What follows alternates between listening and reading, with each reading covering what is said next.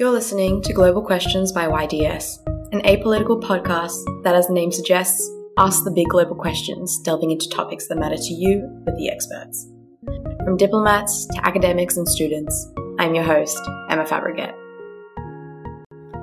Today I'm interviewing Will Clapton, risk is inherently contestable and is usually contentious because people who are advocating for risk management and who are pointing to risks and saying, hey, we need to act on this before it's too late, they don't usually have any firm material thing to point to. They are effectively telling a story and they're trying to get the rest of us to accept that the story that they are telling Dr. William Clapton is a senior lecturer in international relations at UNSW Sydney. He is the author of the book Risk and Hierarchy in International Society Liberal Interventionism in the Post Cold Era, and has published articles in international relations, international politics, politics, and the Australian Journal of International Affairs. He is currently preparing a forthcoming volume on risk and the immigration practices of the Trump administration, called Risk, Security, and Immigration under the Trump Administration Keeping Undesirables Out. We will be discussing his research on risk management, security discourse, and its centrality in international relations. From topics such as immigration under the Trump administration to the broader effects and motives for securitization. I wanted to know if you could explain firstly what security discourse and security theory is. In international relations, security or security studies has been one of the, the primary areas of exploration in the discipline. So some would say it's the central area of the discipline, given that the you know, if you listen to the traditional stories about the discipline's genesis, international relations began after World War One, precisely as a way of stopping wars from occurring. So security and peace have always been pretty much at the center of the discipline.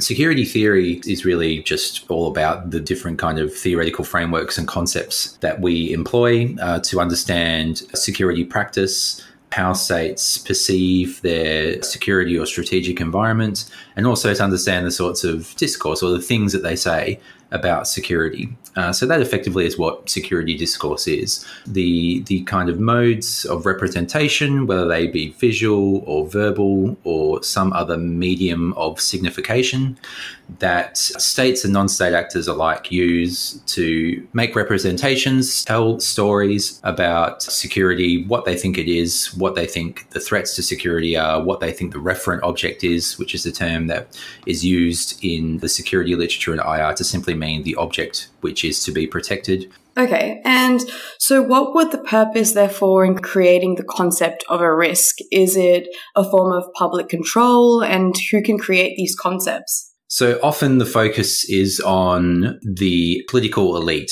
That's normally who we're looking at. And by that I mean basically government leaders and, and senior state officials.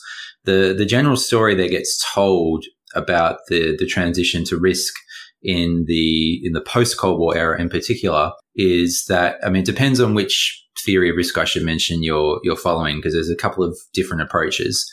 But if you're looking at the work of a famous sociologist called Ulrich Beck and his risk society thesis, which has since been incorporated into IR to explain security and security issues, basically the emergence of risk and emergence of discourses of risk and representations of risk are a function of a changing strategic environment. So the Cold War ends, the Soviet Union collapses in, in 91, and effectively Western states are left with a very different, radically altered strategic environment in which they no longer face this easily identifiable, overwhelming threat in the form of the Soviet Union, but instead face a range of quote, lower level risks to their security. But the catch with these risks is that they're not easily identifiable or definable in terms of time and space. So they are largely unknown. And that creates a level of anxiety, a level of concern that prompts certain measures to be taken, basically measures that would be called risk management with an emphasis on things like prevention and precaution in particular. And another one I use in the three P's is what I use in my book. The other one being the first of those three, actually, which is proactive anticipation. So the, the thing about risks and what makes them so potentially dangerous and so politically contentious is that risks are effectively imaginations of things that have not happened risks don't deal with what exists, they deal with what might exist and what might occur. So that creates a danger in that they could be used to, to justify almost anything. Um, that, along with the emphasis on prevention, uh, means that, you know, we're effectively justifying and legitimating action, including war and the use of force on the basis of things that we don't know, but we think might happen. the Iraq war is kind of the epitome of the dangers and an example of how risk can legitimate what might be seen as reckless and, according to some, criminal behavior. Um, because again, you have an anticipation, you have a, a, representation that Iraq might have WMD. And, uh, you know, we were faced in 2002 with a situation in which Bush and Blair and, and John Howard, then leaders of the United States, the United Kingdom and Australia respectively, were talking about you know, we can't wait for the smoking gun. We can't wait for the mushroom cloud over New York, or, you know, we can't wait for something bad to happen before we deal with this. So we need to, to be very clear, invade a sovereign state in contravention of existing international law without Security Council approval in order to prevent something that we think might happen. And as we subsequently found out, those anticipations of risk were effectively false positives because 17 years later, where are the WMD? And so then to what extent can we therefore disregard in air quotations security risks without then taking into account actual risks? Like, is there a differentiation between them? Not for me, no. All risks are both actual and potential. They're actual in the sense that they are brought into being by the things that we say and the things that we do and the representations that we make. Again, they risks live and they exist in discourse. So the moment we start talking about risks, we bring them into being. But they're always potential, right? Because it, potentiality is a fourth P. It's inherent and fundamental to risk. It's always about the potential of something happening that is the problem. So risks for me are always both actual and potential. Okay. And so when you were talking about risk management, when it comes to that, can you walk me through the different methods that exist and what would be the most effective? So, in terms of effectiveness, I would say at the moment, I'm, I'm, not sure when it comes to security because so many of the interventions we've seen and the risk management initiatives that have taken place haven't tended to be particularly successful. Uh, so, certainly, Bush's and Blair's and Howard's attempt to mitigate security risks by invading other countries and promoting liberalism and democracy, which is what I talk about in, in my book, didn't work out that well. And Iraq still faces a series of really significant, deeply ingrained security challenges. And Afghanistan is still subject to Western intervention and again also faces a number of very significant strategic challenges.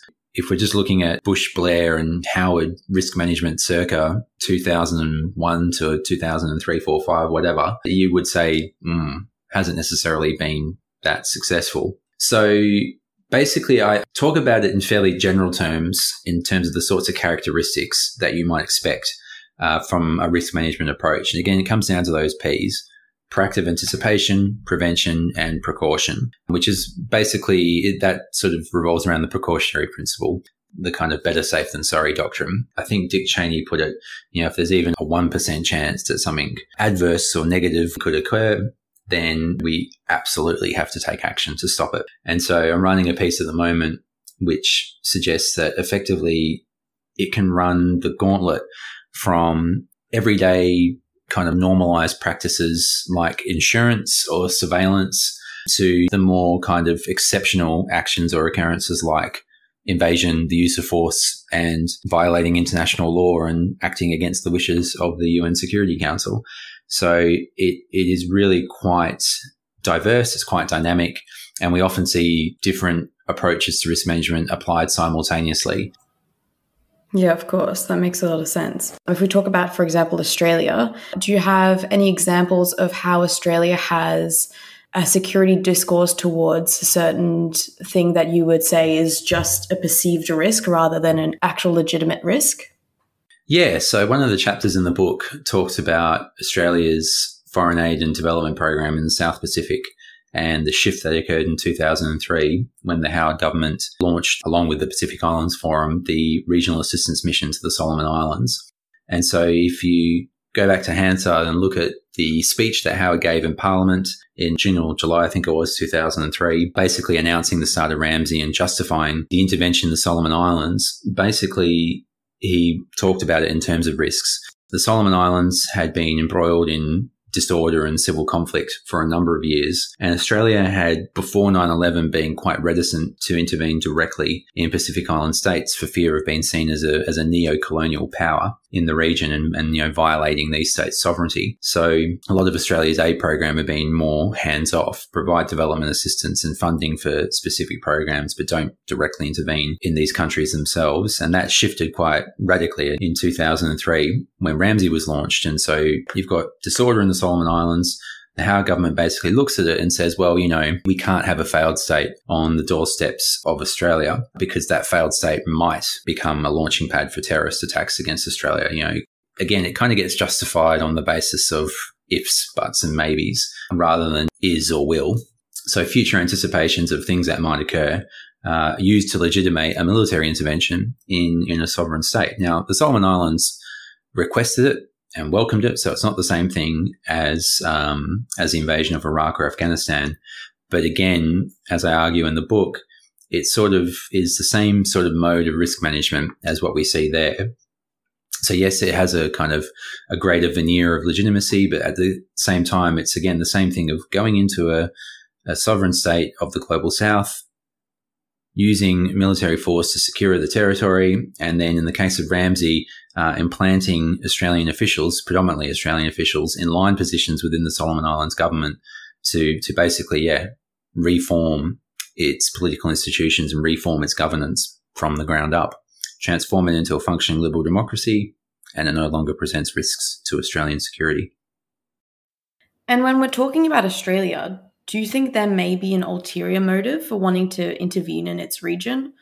could it maybe be used as a way of increasing its perceived strength and ranking within the international front, maybe shifting beyond its middle power status?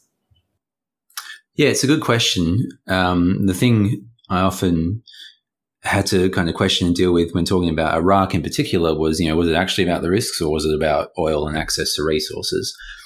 Uh, in the Solomon Islands, there's not a lot of evidence to suggest that there was an ulterior motive beyond the core kind of strategic interests.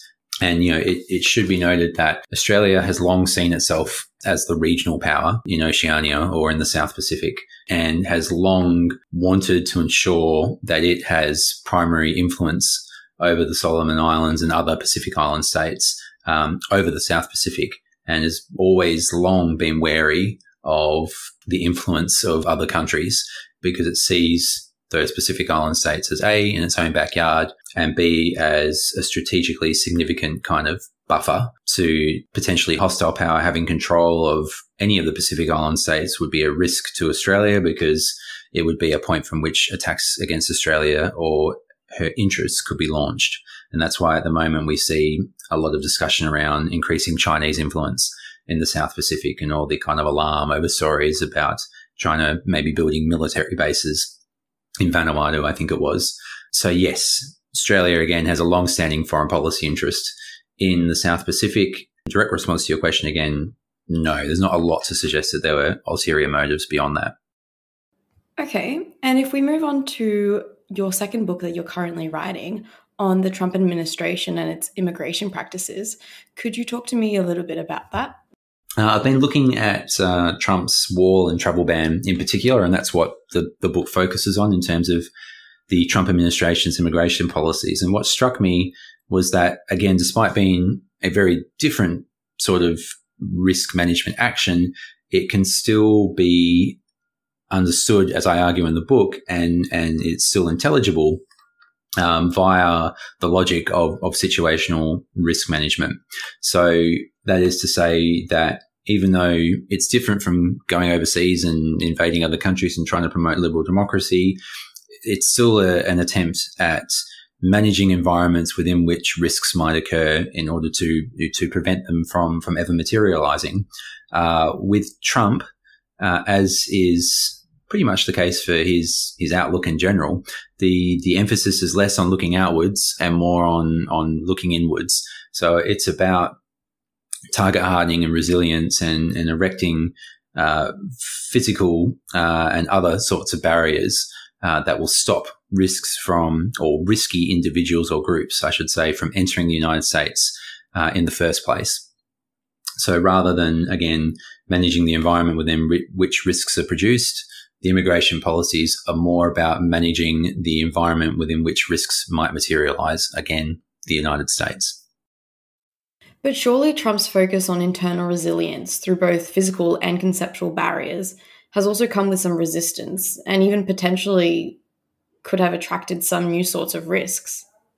Potentially, yeah. It's also created significant discord within the United States as well. In the case of the Trump administration and Trump's rhetoric, it's really, I think anyway, quite apparent that there is a significant racial or racialized basis to understanding who is risky or what is risky and, and who or what is not. So there's a real kind of othering that occurs when the Trump administration talks about risky individuals and undesirables. And a lot of that kind of relates to this kind of image of brown people coming from Mexico and South America and coming up through Central America okay, trying to illegally get into the United States because they don't want them there because they're all, you know, supposedly drug runners and criminals, they're gang members and they'll come into the United States and they'll commit murders and they'll do this and that. So there is no real nuance to the sorts of claims that are being made. Trump has often over the last few years wheeled out families of people who had loved ones allegedly murdered or murdered by immigrants or by gang members who allegedly came into the United States illegally. So again, there's a real kind of othering that goes on and that has a racial basis. Before you, we were talking about, you know, why people support the travel ban and support immigration restrictions in general. You know, there was a good deal of opposition to it as well. You were talking about resistance too, but that resistance came not just from the affected populations, the people who were targeted by the travel ban and are being targeted by the wall, but uh, also internally as well. So one of the first things Trump did when he was inaugurated in January 2017 was pass Executive Order 13769, which was version one of the travel ban. There have been three versions. And that, if you recall, resulted in protests and demonstrations at airports across America. There were, you know, images all over the news as a result of those protests and as a result of a series of legal challenges brought by individuals, groups, and by states in the US themselves, they revised the travel ban and issued Executive Order 13780, which changed a list of countries and made a few other changes that we don't need to go into. But that one again was subject to legal challenge. That one again was was fairly heavily contested. And then finally, in September 2017, Trump issued Presidential Proclamation 9645, and that is version three of the travel ban, and that's the current version. There've been some more tweaks since then, but it was that third version of the travel ban that was upheld by the Supreme Court. That's how far the legal contestation went. It went all the way to the Supreme Court, which eventually ruled in favor of the president's ability to limit immigration and impose the sorts of restrictions that he had via the travel ban. I just wanted to underscore that risk is inherently contestable and is usually contentious because people who are advocating for risk management and who are pointing to risks and saying, hey, we need to act on this before it's too late, they don't usually have any firm material thing to point to. They are effectively telling a story and they're trying to get the rest of us to accept that the story that they are telling is one which is accurate and which will actually come to pass. And as we've seen, Iraq, Afghanistan, even RAMSI and the Solomon Islands, absolutely in terms of Trump's wall and travel ban, often you will find there'll be a, a significant proportion of the population who doesn't accept that story, who doesn't accept anticipations of risk. And that will lead to contest and conflict. Do you love global questions? Then you'd be happy to know that we run events all through the year. Find us on your socials. Search Young Diplomat Society to keep up to date with upcoming events. And for this internal resilience that he's creating about the other, how has he been able to make it so legitimate? Is it because of the media or because there's this inherent belief? Well, there's certainly a core part of the American population and Trump's support base that absolutely supports this. And we know that there's been a significant backlash against immigration and against immigrants across Western countries as a part of the kind of populist wave that's been going on for the last sort of five or six years or so. So Trump's policies and support for them in that sense aren't necessarily particularly surprising. There's been a real uptick in the demonization of, of immigrants. uh, an uptick in in the demonization of the other. And and again, despite protests that you know it's not about race, it, some of us would argue, and I would include myself in, in this category, that there is a racial basis to it because the other is often brown or, or black bodies and not white bodies. And so it sort of seems obvious to me that yes, again, there is a racial basis to this. And with everything that's obviously going on at the moment with COVID 19, do you think that plays a role in further legitimizing his perception of the other? Yeah, I think it will certainly make it easier for Trump to, to make the case and to make his argument for restrictive immigration practices. He'll be able to say, hey, the moment we face the risk of this global pandemic, we don't know who's got it and who doesn't. In the current context, it will probably be easier for harder border control and closed borders. Now, coming full circle, I wanted to ask your opinion on where security discourse is heading. IR still heavily relies on realist and liberalist approaches, but theories within constructivism have become increasingly relevant. That's a good question. Looking at risk has uh, taught me one thing. It's that making predictions about the future is often a dangerous enterprise. I'm not sure. I think I would say that, you know, constructivism and, and post-structuralist and, and, critical approaches are here to stay. Uh, you know, even as a undergrad, I was reading stuff, you know, written in the early to mid 90s about constructivist and, and post structuralist and critical approaches to security. A lot of it will be dictated, though, by what happens in the world around us. So expect to see a lot more on public health and pandemics in the security literature over the next few years. I'm sure there's a bunch of COVID 19 articles just waiting to appear in um, an academic journal near you. But, you know, the risk stuff really came about as a result of an observation of what was going on in the world around us, right? So the risk stuff didn't kind of materialize out of thin air. It is a reaction to the sorts of things that are happening in the world and the sorts of things that have been said by the decision makers and by political leaders. So risk stuff really took off after 9-11 and took off after George W. Bush started talking about rogue states and failed states and anticipatory self-defense and published a 2002 US national security strategy, which directly talked about taking action, even if I think the quote is uncertainty remains as to the time and place of the enemy's attack. That's exactly what I was talking about before in terms of what Beck calls the debounding of risk. The notion that risks can't be easily identifiable in terms of time or space. The 2002 security strategy talks about two kind of core things that we were talking about in terms of risk, two of the P's. Uh, one is, is prevention, yes, of things happening uh, even if we don't know where exactly these things are going to happen or what they might look like. Uh, but two, related to that, precaution, right? Like we can't take the chance that uh, we're wrong in our anticipations of risk. We can't, can't take the chance that it won't be as bad as what we think it might be. We, we have to just take action now, even if we end up being wrong, which again was the case in Iraq. So one thing I would say is that yes, risk probably isn't going anywhere. I mean, I'm writing another book on it now. I don't think it has. I think a through line can be traced from the Bush to the Obama to the Trump administrations when it comes to the ways in which they talk about security uh, and talk about strategic issues and, and managing their immediate strategic environments. I mean, the, the Trump administration's 2017 national security strategy literally directly talks about risk and resilience as core parts of its strategy for managing American national security. But where exactly risk itself goes and what that will look like, again, I hesitate to, to offer a guess. Okay, well, and so if somebody is listening and wants to find out more about you or read some of the pieces that you've written, where can they find you? So my UNSW website is probably the best place to go to, to get information. Or if you go to research.unsw.edu.au and type my name in the search box, you will find a picture and a link to me and all of my publications. Many of those publications are behind a paywall, unfortunately. So if you're looking for copies of my written work, please send me an email at w.clapton at unsw.edu.au and I will be happy to forward PDFs and copies on. Perfect. Okay, well, thank you so much for your time. My pleasure.